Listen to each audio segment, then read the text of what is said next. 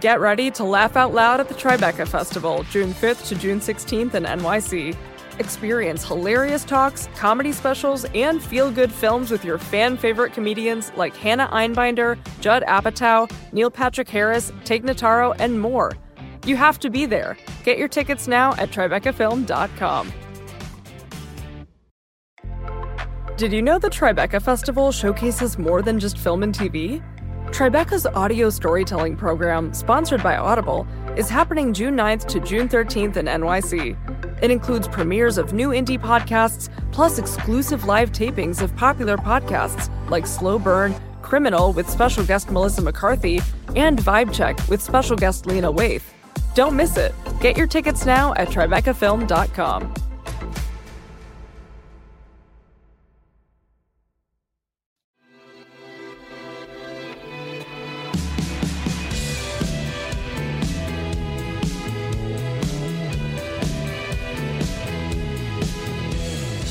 Hello, welcome to the Ezra Klein Show, a podcast on the Vox Media Podcast Network, an exciting new podcast network you should check out all the shows.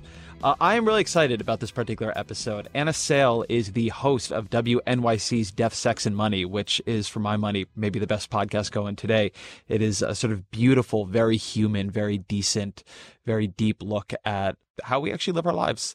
I've been thinking a lot about Death, Sex, and Money and the way Anna approaches her work because I think this has been a moment in politics that has been pretty devoid of humanity and been pretty devoid for all our talk of empathy. The empathy tends to be weaponized. It tends to be used as a blackmail device. It has been devoid, I think, of real empathy, of real desire to understand how each other are living.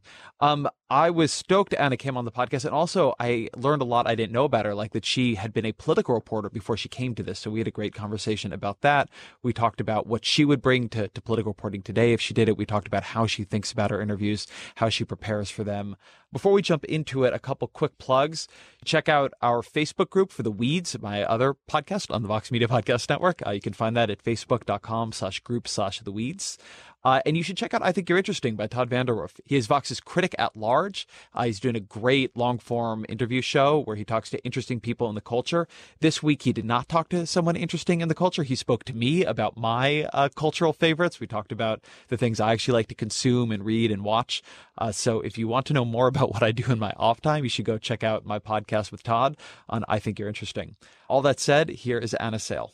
Anna Sale, thank you so much for being on the show. Thank you for having me. It's an extraordinary pleasure to have you here. I am such a fan of your podcast. Oh, thank you. You know, and when I was researching you to, to do this interview, I found out something I didn't know, which is that before you started Death, Sex, and Money, you were a political reporter.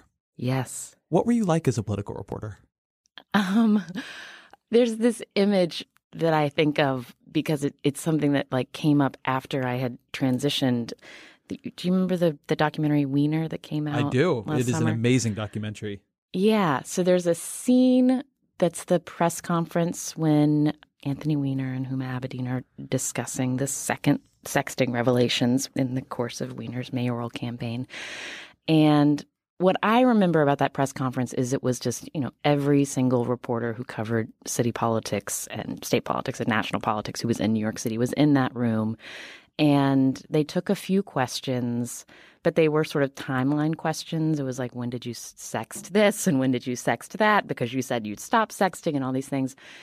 And I, there's a scene in the, the documentary where Anthony Weiner and Huma Abedin are beginning to exit the press conference, and I have my hand up like a polite public radio reporter, and I have headphones on. I'm sitting on the floor, and I just start shouting, "Why should we trust your judgment?" and and they look at me, pause, and then turn to walk away, and I just keep shouting that question. And that, to me, when I think back about covering politics, is is what I think of I was never like the most deeply sourced political reporter. I wasn't the best at navigating the, the back corridors of state houses or, or city hall.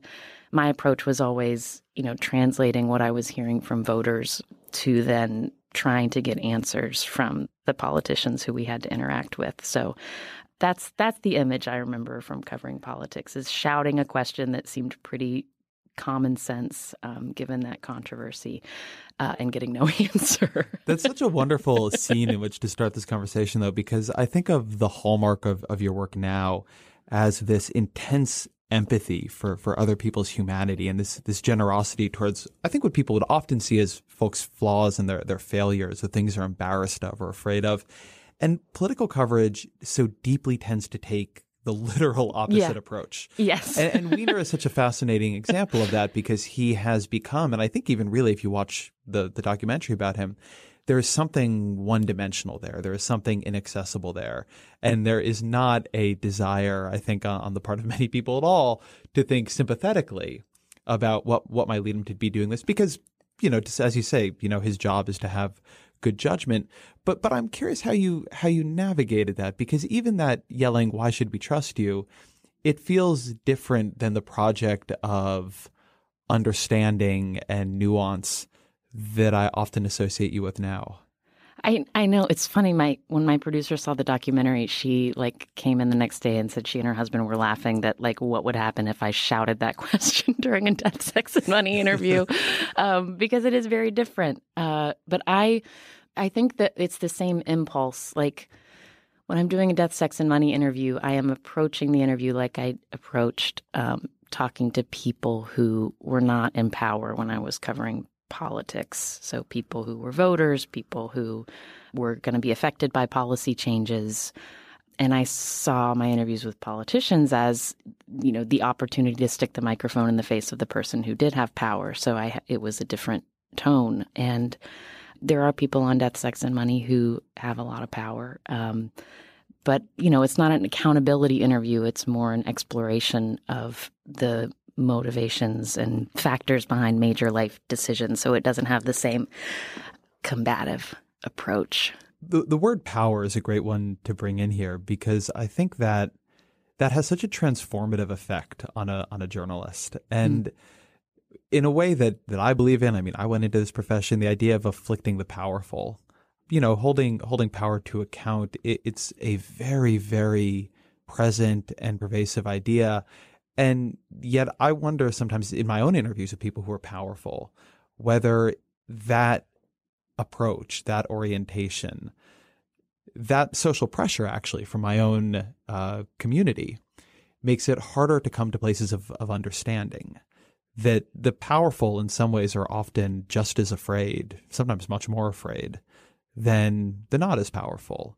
And to the extent that we are trying to understand why they're doing what they're doing and how they're doing it, I, I often wonder whether we allow these questions that are sort of superficially uncomfortable, these rapid fire, you know, Mhm. five years ago you said this, but now you're saying this, to obscure the kinds of questions that would give us an understanding that's a little bit deeper of Yeah. why they do what they do and why things turn out the way they do. Yeah, and that's harder to do. You know, when I, if I think about the current press briefings, for example, like it's not an environment where you're going to get some some real sincere answers about you know really trying to weigh difficult options and weighing trade offs and trying to come up with the best solution of bad options. Like you're not going to get that kind of honesty, and that's just where we are in terms of both um, what politicians will tell us and and the kinds of questions that political journalists now are trained to try to get. You know, you, you look like a sort of hard charging political journalist now if you say, but aren't you going to run for president in four years? You know, and it's like he's not going to say he's going to run for president in four years. Like he's not going to say that until, you know, whatever, like it's appropriate to start raising money. But we ask these questions that we don't think we're going to, you know, we know we're not going to get the honest answer, but, um, yeah. So, uh, so it, it, but, but the consequence of that is that you lose the very real reality that you know all these reporters and all of these administration officials and legislators and lawmakers, like they all are all human and they're motivated by uh, a lot of different things, some honorable, some dishonorable, and you're not going to get them to say out loud what they are. if you had Anthony Weiner on your show, if he emailed you and said, I've been thinking about that documentary. Your scene made an impact. Uh, I'd like to come on on Death, Sex, and Money. What would you ask him? Um, you know, I don't know if I'd want to have him on the show right now. I feel like he's in such, you know, he's in a moment where things seem to be falling apart. Uh, it would be a difficult interview to do right now, and, and also thinking about the ethics of it because you want to sort of you want to when there's all the stuff that's happened since that documentary came out in terms of you know questions of child welfare and, and all that stuff. Um, but but if I didn't have to take that into consideration, um, I would just I would just ask every way I could. Like I don't understand how you can be such an intelligent person. Like you are so quick, you're so sharp, you are so articulate. Like I don't understand where where that impulse to rebel comes from? Like what is why is there that part of you that still behaves like a 12 year old boy? Just see if he could go there but i'm i'm not sure. I'm not sure he can. Beyond the particularly difficult case of anthony weiner if if death sex and money developed a political spin-off in this moment mm. what would it be? How would you approach politics right now well, it, that's something um, that I'm thinking about a lot because, in our own way, we do think that we are part of the dialogue of what's happening um, in our country and sort of you know around the world in terms of a feeling of alienation from you know nation and and a real sense of wondering who gets to feel like they belong and who doesn't. And i feel i you know, I I do feel like we are in a profound crisis of of not not being able to to listen to each other, and I think that that finding the way back to that is not straightforward because there are a lot of for me what I think about I think about like what are the principles and the values of the show and what do we want to lift up? And then what do we under, want to understand and there is that place right now in our politics where someone who feels very different about immigration in this country, like they may have a very different way of understanding and feeling who gets to belong in the US and who gets to work here and who is American. Um, and to me, it's like figuring out how much you want to go there with like a deeply empathetic point of view and how much you want to question that and then where your own judgments and values you know stop you from kind of nodding along to to pull that conversation out more. I think of when when i started in public radio one of the things you quickly learn is when someone is talking you don't talk over them because you don't want to talk on the tape. So I became an aggressive nodder. so so I think of like when I'm trying to draw someone out, it's like you're nodding and you're nodding and you're just trying to indicate like you want to hear more and more and more. And when you're talking about things like race and immigration in our country right now, I feel like uh, that is animating a, a, large part of what's happening. I, I, don't know if I wouldn't say a large part, but it's certainly a present part uh, on the right. And so figuring out how much we want to listen to that and how much we want to say we don't we don't want to highlight that and give that a platform is a is a tricky question. On the other hand, I am from West Virginia and I, I understand why West Virginians are voting the way they're voting right now. And I, I don't think it's because they're all racist and and I think that there are there is a deep sense of uh, economic despair and anxiety and um, has been for a long time, but it's more intense than it's been um, because coal's running out. So, so I feel a lot of ways about it. West Virginia is an interesting case of a of a state that I struggle with how to interpret its changes more generously mm. because I don't mean that, and I, I mean that seriously. It's a uh-huh. state that really had its powerful swing around Obama. I mean, really, really, really went hard against Obama. And, you know, the in some ways I wonder sometimes if folks who are a little bit more liberal, they're very comfortable with the idea that it's economic despair motivating this stuff. But if it was just economic despair, and you know, you can make maybe specific arguments around coal, and I get that, but it is a case that still Obama and and and also Clinton were were both politicians offering to do a lot more in terms of trying to make targeted investments and targeted tax cuts and targeted forms of support and make sure there was health care there uh, than the other party. And so, you know, there can be this dialogue on the left that it's all motivated by economics, but it doesn't quite have the output you might expect from that. And I'm not saying that means that the movement is because everybody's a racist. I'm not saying that either. But I feel like there's a an answer here that that people on the left are very comfortable with because what it kind of says is they should do more of what they already think they should do.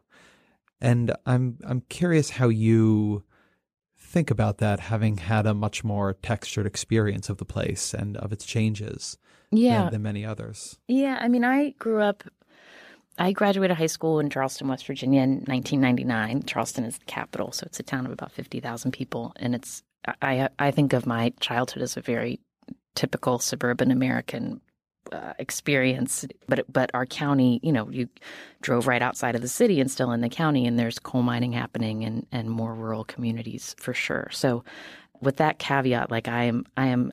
I'm a city person from West Virginia. I'm not from the, the rural pockets that are seeing the most despair but I think I was a political reporter in West Virginia in 2008. I was still at West Virginia Public Radio. And so I was covering the Obama Clinton primary and I was going to some of the more, I was, I did this one reporting trip down into a, you know, one of the most democratic uh, counties in the state, you know, where the Democratic Party had long held power and interviewed people about the Democratic primary.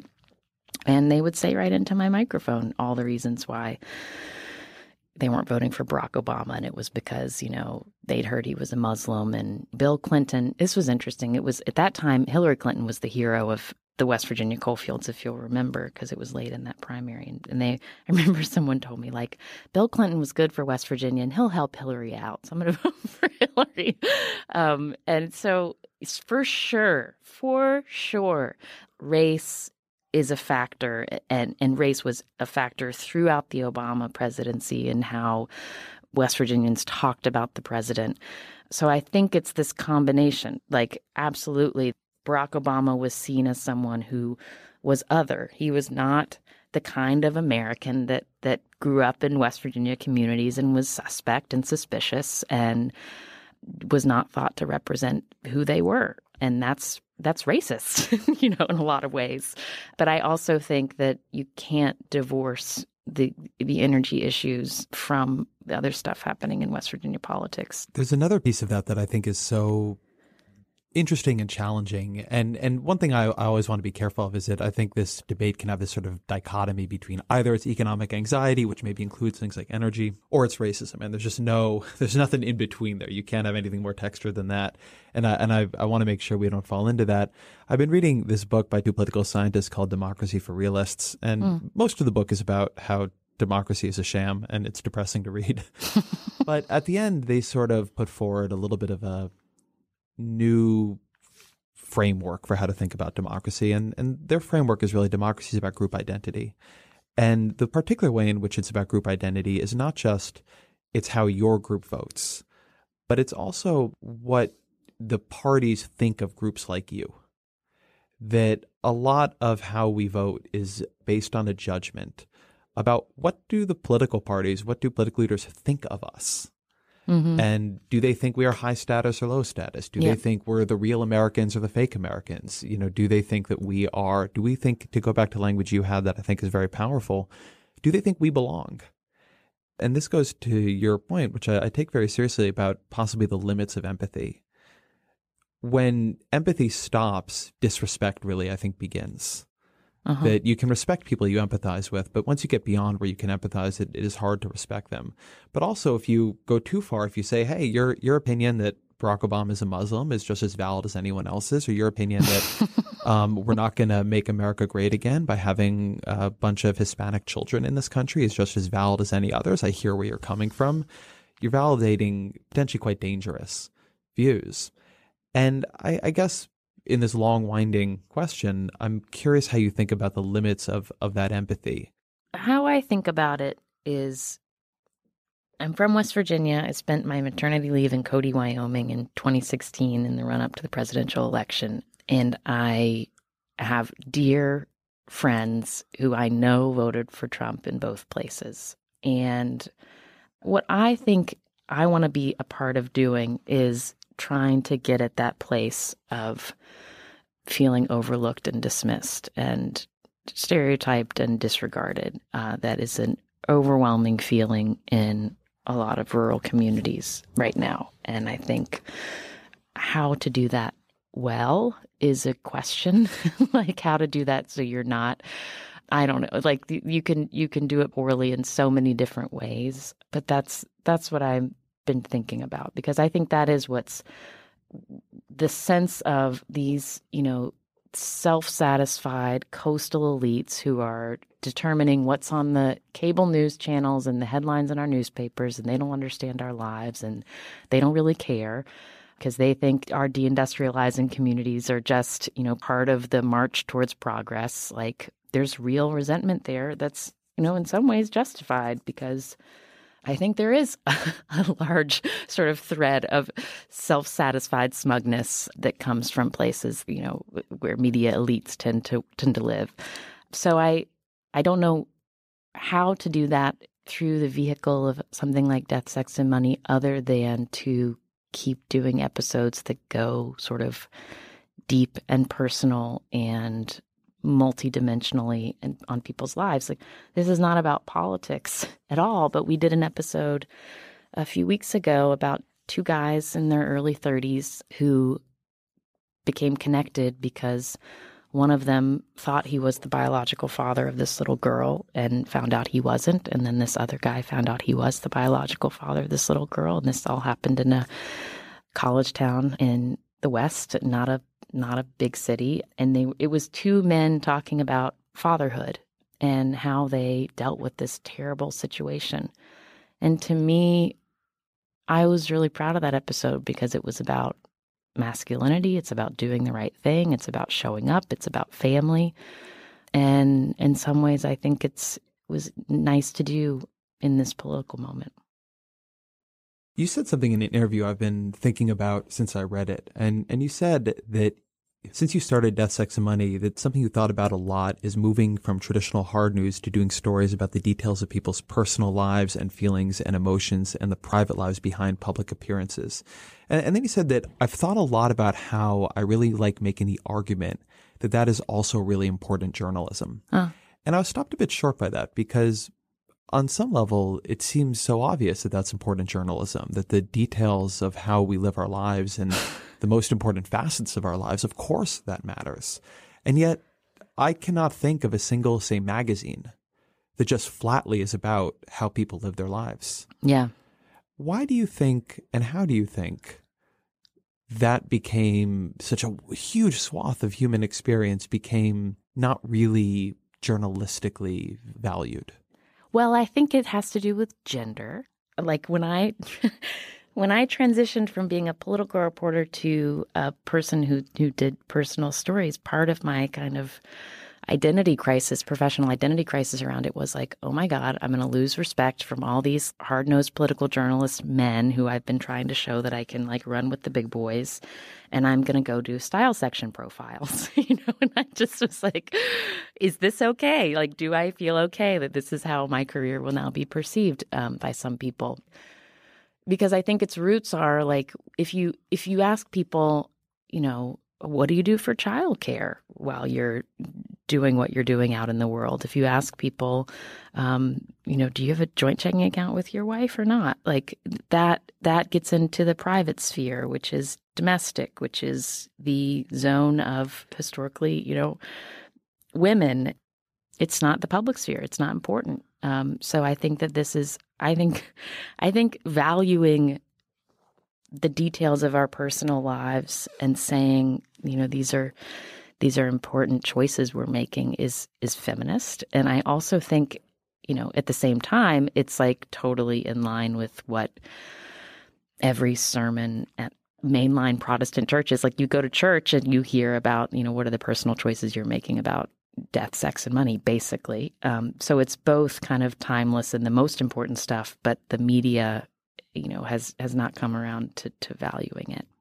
There is, you know, it's interesting you brought up the style section because I was trying to think about what are the precedents for this kind of journalism. And and the style section, uh, I worked at the Washington Post, and one of the real points of pride at that newspaper is they invented the style section. Hmm. And that was where they did profiles of Henry Kissinger that was what that was. Mm. It hmm. was a, a section to be about the personal lives of powerful people. And it's evolved from that, of course, but but it's still it's it's not that it's not that personal. It's not that human. It's where you put trend stories and fashion stories, but it's not usually just about the human experience. And then I thought that the the other thing that is closest but also really far is self-help.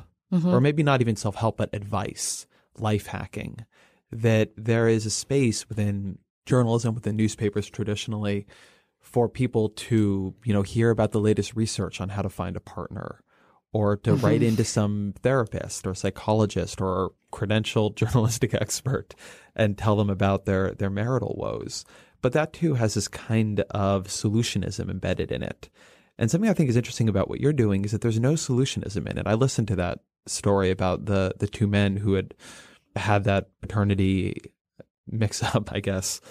And there was no solution there. It was just this is what they went through and how they thought about it while they went through it and how they felt now that they had gone through it. And and I think in an interesting way, one of the really unusual pieces of Death, Sex, and Money is you leave it there. It's mm. not about drawing out a lesson. Was that conscious? Is that to you an innovation, or was there something you were building on there that maybe I'm not seeing? Let's see. I mean, I'm sure I'm sure I didn't invent that idea, but it was it is certainly conscious to not have neat, tidy conclusions and you know morals and life lesson that you can take to the bank at the end of each episode because I think our editorial point of view is that this stuff is messy and by its nature unresolved and, and evolving. So I wanted that to be enough. Like to me, the the major driving objective when I started the show was I felt like I needed more models and mentors as I was figuring out life. I felt like there was so much in major structural changes in terms of how families were organized, how, you know, the kinds of money that women could earn, the kinds of places that we could choose to live and mobility and timeline of biological clocks. Like every I mean, this is huge changes have happened over the course of my lifetime and i can't you know i can look at what the choices my mom made when she was having kids in the late 70s and early 80s and she had a whole you know whole lot of it was a completely different context in which she was making decisions. So that was the impulse was i felt like i wanted more company and and he and i wanted to hear more stories about how people had made decisions. So it was it was about addressing that feeling of um, feeling isolated in a personal emotional experience. So I, I wanted people to be able to listen and to feel like, oh, I'm not the first person to run into this. Like that that was the sort of starting impulse. Um, and lots of different things have, have, spun out of that. But I think that's really still our uh, one of our things that our listeners come to. We we recently got an email from a woman um, who she just she she'd gotten married and three weeks after her wedding, her husband, her new husband, was in a bike accident and was paralyzed. And so they're in this their early marriage and they're trying to figure out how to deal with a major physical disability um, for him and and all the emotions that came with that. And she just wrote us an email and said, "Have you done anything about this? Because I don't I don't know anybody who's had to do this before, and it feels really overwhelming and scary and lonely." And I liked that that's what her question was to us. We subsequently reached back out, and, and I've talked to both she and her husband, and, and we're going to put it out uh, as an episode. But that that's why that's part of why people come to us, which is I'm going through this thing, and I want to hear someone else who has gone through this thing. It's a really interesting language used at the beginning of, of that answer because you said that your your initial impulse was to find mentors. Uh huh. And, and, I think of mentors so much as wrapped up in expertise and authority, right? A mentor being, you know, somebody who has more credentials than you and is going to teach you, you know, you young cub, how to be a real reporter, you mm-hmm. know, and how to stay up all night on the crime line or whatever it might be. And, you know, a lot of what uh, it seems to me that the show maybe evolved into is not so much how to do this, but you're not alone in this. Mm-hmm which is it seems to me and tell me if you think this is wrong that that that seems like a different vision of what people need not that they need a guide but as you put it uh, later on that they just need company they need to know there's there are other people who have gone through this and are going through it yeah I mean, because I don't believe that someone can tell you what to do when you ask them, What should I do? like, I don't believe that's actually how life works. I think you, you want that. Like, that's, that's the, that's the emotional need. But then it, it also can, it can be filled by just someone saying, like, this is a hard thing you are going through. I have gone through something similar and you have to go through it and you're going to learn the lessons that come to you through by going through it. Like, another sort of idea in the show is that like when it comes to death, sex, and money, like none of us are going to be able to navigate our way around hard stuff. So it's worth kind of sitting, sitting with what happens when that hard stuff hits you. Did the show, putting aside the degree to which it worked for the audience, did it work for you? Did it give you that feeling of having a little bit more guidance and a little bit more navigation through that period in your life? Yeah, and it's still helping. the thing, the thing, I think like I started the show when I started the show. I was unmarried, living in New York, um, transitioning out of being a, a newsroom reporter, and now I'm married with a kid, living in California, and being the host of this show. So there's a lot that has just completely turned over in my life um, in the last three years over the course of the show. And with each thing that gets tilled up, um, come a whole new set of anxieties and worries that I need to work through by interviewing people.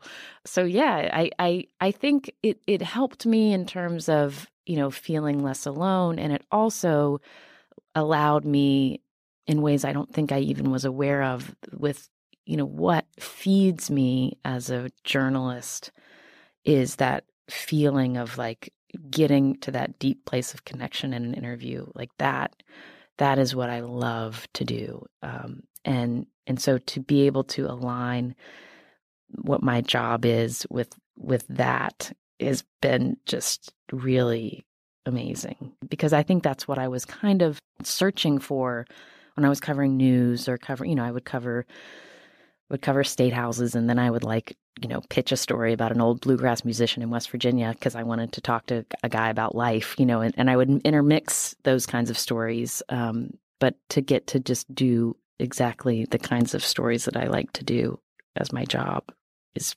totally satisfying and, and I think has helped with that itch of that sense of like, do I really know what I'm doing? You know. Tell tell me how you get to that point of connection when you are preparing for an interview, not with someone well known, but somebody who's not well known. So you can't just go and Google search them and read their past interviews and, and take the easy way out. What do you do to get ready to have that conversation? Um, I work with producers and they they will do pre-interviews so that we make sure that we have I think it's important when I'm preparing to have a a rough sense of the timeline and the arc of someone's life so that I can figure out where are the moments of transitions and pivots because that's where I want to focus the conversation. So it's figuring out, it's like basically writing a timeline of this person was born at this point, this is when they got married, this is when they moved, this is when they did this, this is when they did this. And then I try to think like, where are the moments to drill in? Where are the moments where I want to know, like, what was that like? You know, how did they deal with that? Um, and then the conversation itself like once I'm sort of prepared with the arc that I imagine I want the conversation to be, like once you're in in front of someone or we're talking to someone remotely, like I I tell people what the show is, I tell them that that it's edited. I tell them if I ask something they don't want to answer, they don't have to answer it. And I tell them that how the show works and what the show is about, and that I'm going to ask personal questions, and it's not to be gratuitous or exploitive, but to get at this idea that this is stuff we all go through. So I sort of explain that. And I think that that helps, perhaps, I hope, to make people I'm interviewing feel like less nervous and and interested in the idea that we're doing this together like that i'm going to listen really closely to what they're saying and and they're going to be able to express something that maybe they haven't talked at length about because it's not something that comes up you know at the grocery store and then it's about listening closely, asking the right follow-up questions. And the way I ask follow-up questions is it's it's a lot of like if someone is describing a pivotal moment but I can't see it, I can't understand exactly, you know, what what kind of room they were in or you know what time of day it was or, or something I'll I'll ask them to like explain like you know where were you and, and were you alone who were you with so then they then they will kind of fill out the details of the moment and then you can as a listener understand more deeply you had an interview a couple of weeks ago where there was a moment that actually took my breath away a bit. And it was during your episode, I believe, on breakups. Uh-huh. And there was a, I think, a young man who was going through a divorce. Mm-hmm. And you were asking him about it, and, and he was in clearly a lot of pain. And then you said to him, I'm divorced. Is there anything you'd like to ask me? Mm-hmm. And you almost never hear an interviewer turn the table in that way. In journalism, you're often not supposed to. I, don't mean that like you violated the rules. I, I, I mean it that it was such a powerful moment for me as a listener. And I'm curious how you think of your role in those moments, how you think of your role as an actor and a person on the other side of the phone or the other side of the table from people going through these things where you're not just a journalist, but you're also somebody who's gone through these things. You're somebody who believes deeply in the value of knowing people aren't alone. And it, seemed at that moment and in others I've heard that there's an impulse in you to to not just be an active listener, but to also be an active participant. Yeah. I mean that moment it's, funny when you were describing that, you know, I that was weeks ago when the, when the episode came out, but when you were describing it, my, I got tears in my eyes thinking about it. Um, because what I think that moment revealed was, you know, I remember the tape. He's like, I was like, is there anything you want to ask me? And he, he, he like exhales. Like there's this sense of like, oh, I have so many questions. And, and sure, he ends up asking me a question that I answer. So I reveal something about myself. But what I remember about that is that it it just so perfectly captured that feeling of when you're in personal crisis and you don't know anyone else who's gone through a similar thing and how just like your life isn't turning out the way you thought it was going to turn out. You don't know if you're doing the right thing or if you're a failure. You don't know, you know, aligning what's happening in your life with the values you thought you were building your life on. Like all of that is is up in the air and it's so scary. and and I remember feeling that. And so to be able to say to someone like what do you want to know? Like it was a journalistic question because I was curious like what are the things that are that are, is scaring him in that moment, but also it's um it was a human response because I can remember like when I was getting divorced and it was just like I was just realizing this was going to happen like I just started calling people who I, you know, friends of friends who I knew, you know, in passing, who they'd gotten divorced, they'd had an early marriage. And I, you know, that's who I had conversations with because I was like, what happens? How does this work? It was like really comforting to have those people. So I think that's what that moment was about, was about all of that. The, the reason that moment stuck with me so much was how much pain there was in the conversation. Yeah. And a lot of your conversations are like that. Uh, and a lot of your conversations are just hard. Uh, I one of the ones that has stuck with me is you did an episode on a guy who was a base jumper. I think it was. that was I've, a hard conversation. and I've just never heard somebody who had a death wish quite like that. Yeah, Jeb Corliss. Yeah. And I assume to do this work, like you have to be pretty empathic. How do you vent the pain of all this? How do you leave the conversation with the woman whose husband was paralyzed three weeks after their marriage? Or the conversation with the young man who is, you know, it, this is obviously a different level potentially, but but divorcing and, and confused and just go home and have a normal night. Yeah. You know, that's also a question that, that like war reporters get. Like, how do you deal with the atrocities that you're seeing and and how do you take care of your mental health and and I for me it's not I don't feel I don't leave these interviews thinking like oh my gosh I've just been exposed to so much suffering and um and I feel helpless like I don't I don't feel that. I feel when an interview goes well, even when it's about something just like terrifying, like some weird twist of fate that ended up causing a series of events to occur that that just you know made something terrible happen. Uh, even when it's an interview like that, if I'm able to feel like there was a period of time where we were like really connecting and talking about the the dimensions of everything that has happened in your life. Um, like there's there's part of that that is like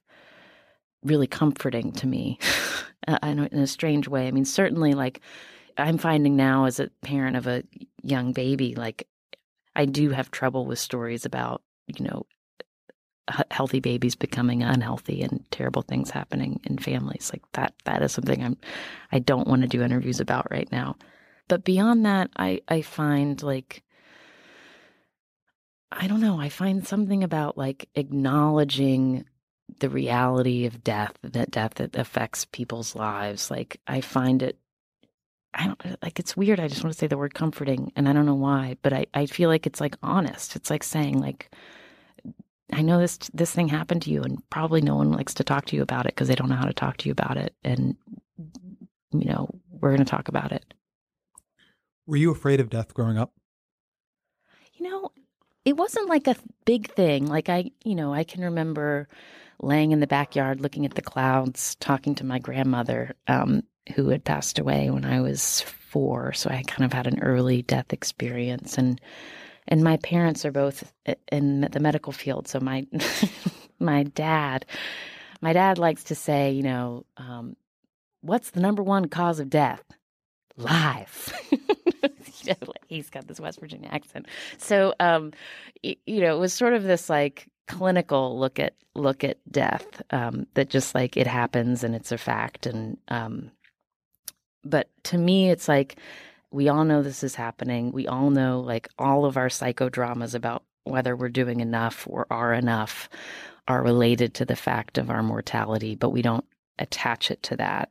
Um, and so part of the show is about like just trying to be real about like the reason we feel like there are high stakes is because we don't have limitless time. Like, let's just acknowledge that. Yeah, that that's such an interesting point uh, because I don't think that I could have done, um, certainly when I was younger. Like I remember the day as a kid that I understood what death was. Mm. That was not a fun day in my household. I do not, I do not envy my parents at that point. And, you know, in my home, you didn't talk about death. And my wife comes from a home where, you know, big Catholic family and they went to the funerals of everyone. Mm-hmm.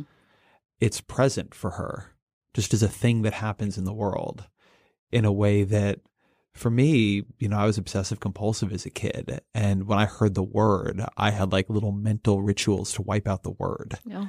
And it was the pushing it to the side, I think, for so long that what made it rituals? so horrifying. Like, what would you do? When, when I heard the word death, I would say four times in my head, no death.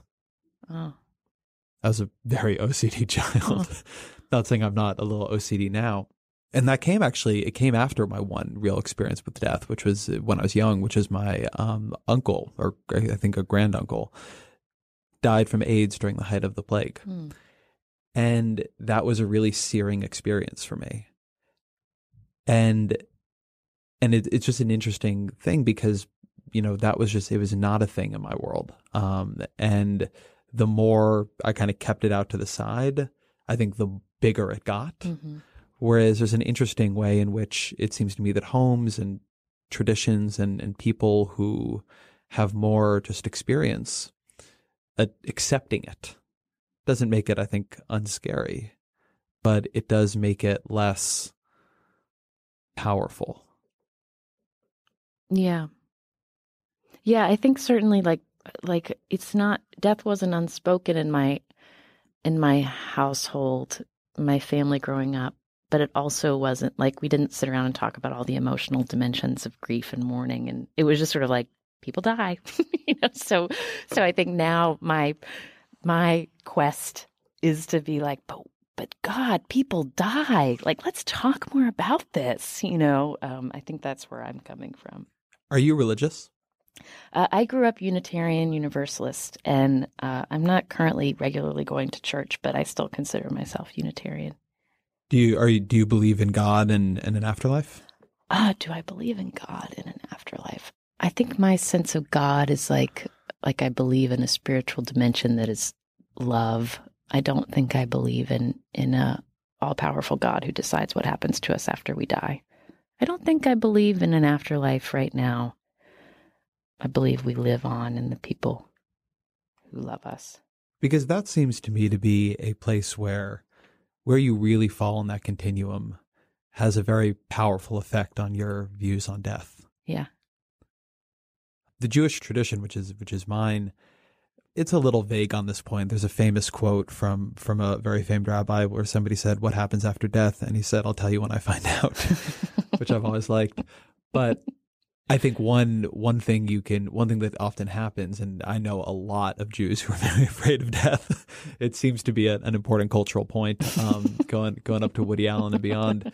That if there isn't any structure in which you say, well, maybe maybe that's not the end, right? There's no sort of answer there, particularly when you're young. It's just a little bit of a dip into the abyss in a way that takes time to integrate when you're older. Yeah. You mentioned children and terrible things happening to children, but are there topics that you would like to do more of on Death, Sex, and Money, but you found either personally hard or just journalistically hard to get people to talk about or to find the right stories on which to focus? I want to do a lot more about money. I don't know that it's because we haven't been able to get people to open up about money. I think it's like I'm excited to just keep thinking up new ways to really crack at money um, because it is personally that is where my anxiety my existential dread comes in is is around money and whether i'm making responsible decisions and going to be safe. Um, and I feel like if I'm, if if this is like the thing that is the ticker tape in my head, like, and and I don't talk about it, like I imagine it's the ticker tape in a lot of other people's minds. But I think what is challenging about doing episodes about money is, you know, our our anxiety about money uh, is you know there's not that many varieties of feeling anxious about money. It's like do i have enough or do people think i have earned what i have? Uh, that's pretty much the two varieties. But but to figure out how to tell stories with specificity around money is is tricky because if someone has some money um, but they feel anxious about it it's going to sound obnoxious to people who don't have enough who are listening but i I do think that there's like some really interesting stories, not like beyond, like the only way we talk about money in our culture is, you know, personal finance columns and basically tell people to pay off your credit card debts and save for retirement. And that's not enough. so, so I feel like that is a space that um, we could do some really textured, uh, interesting stories. This is a question you can interpret however you want, but but who have you come into contact with through the show, or if you want, not through the show, who you have thought really has figured something out about how to live, who has some quality that's a little bit unusual, where they have gotten onto a wavelength or found an equilibrium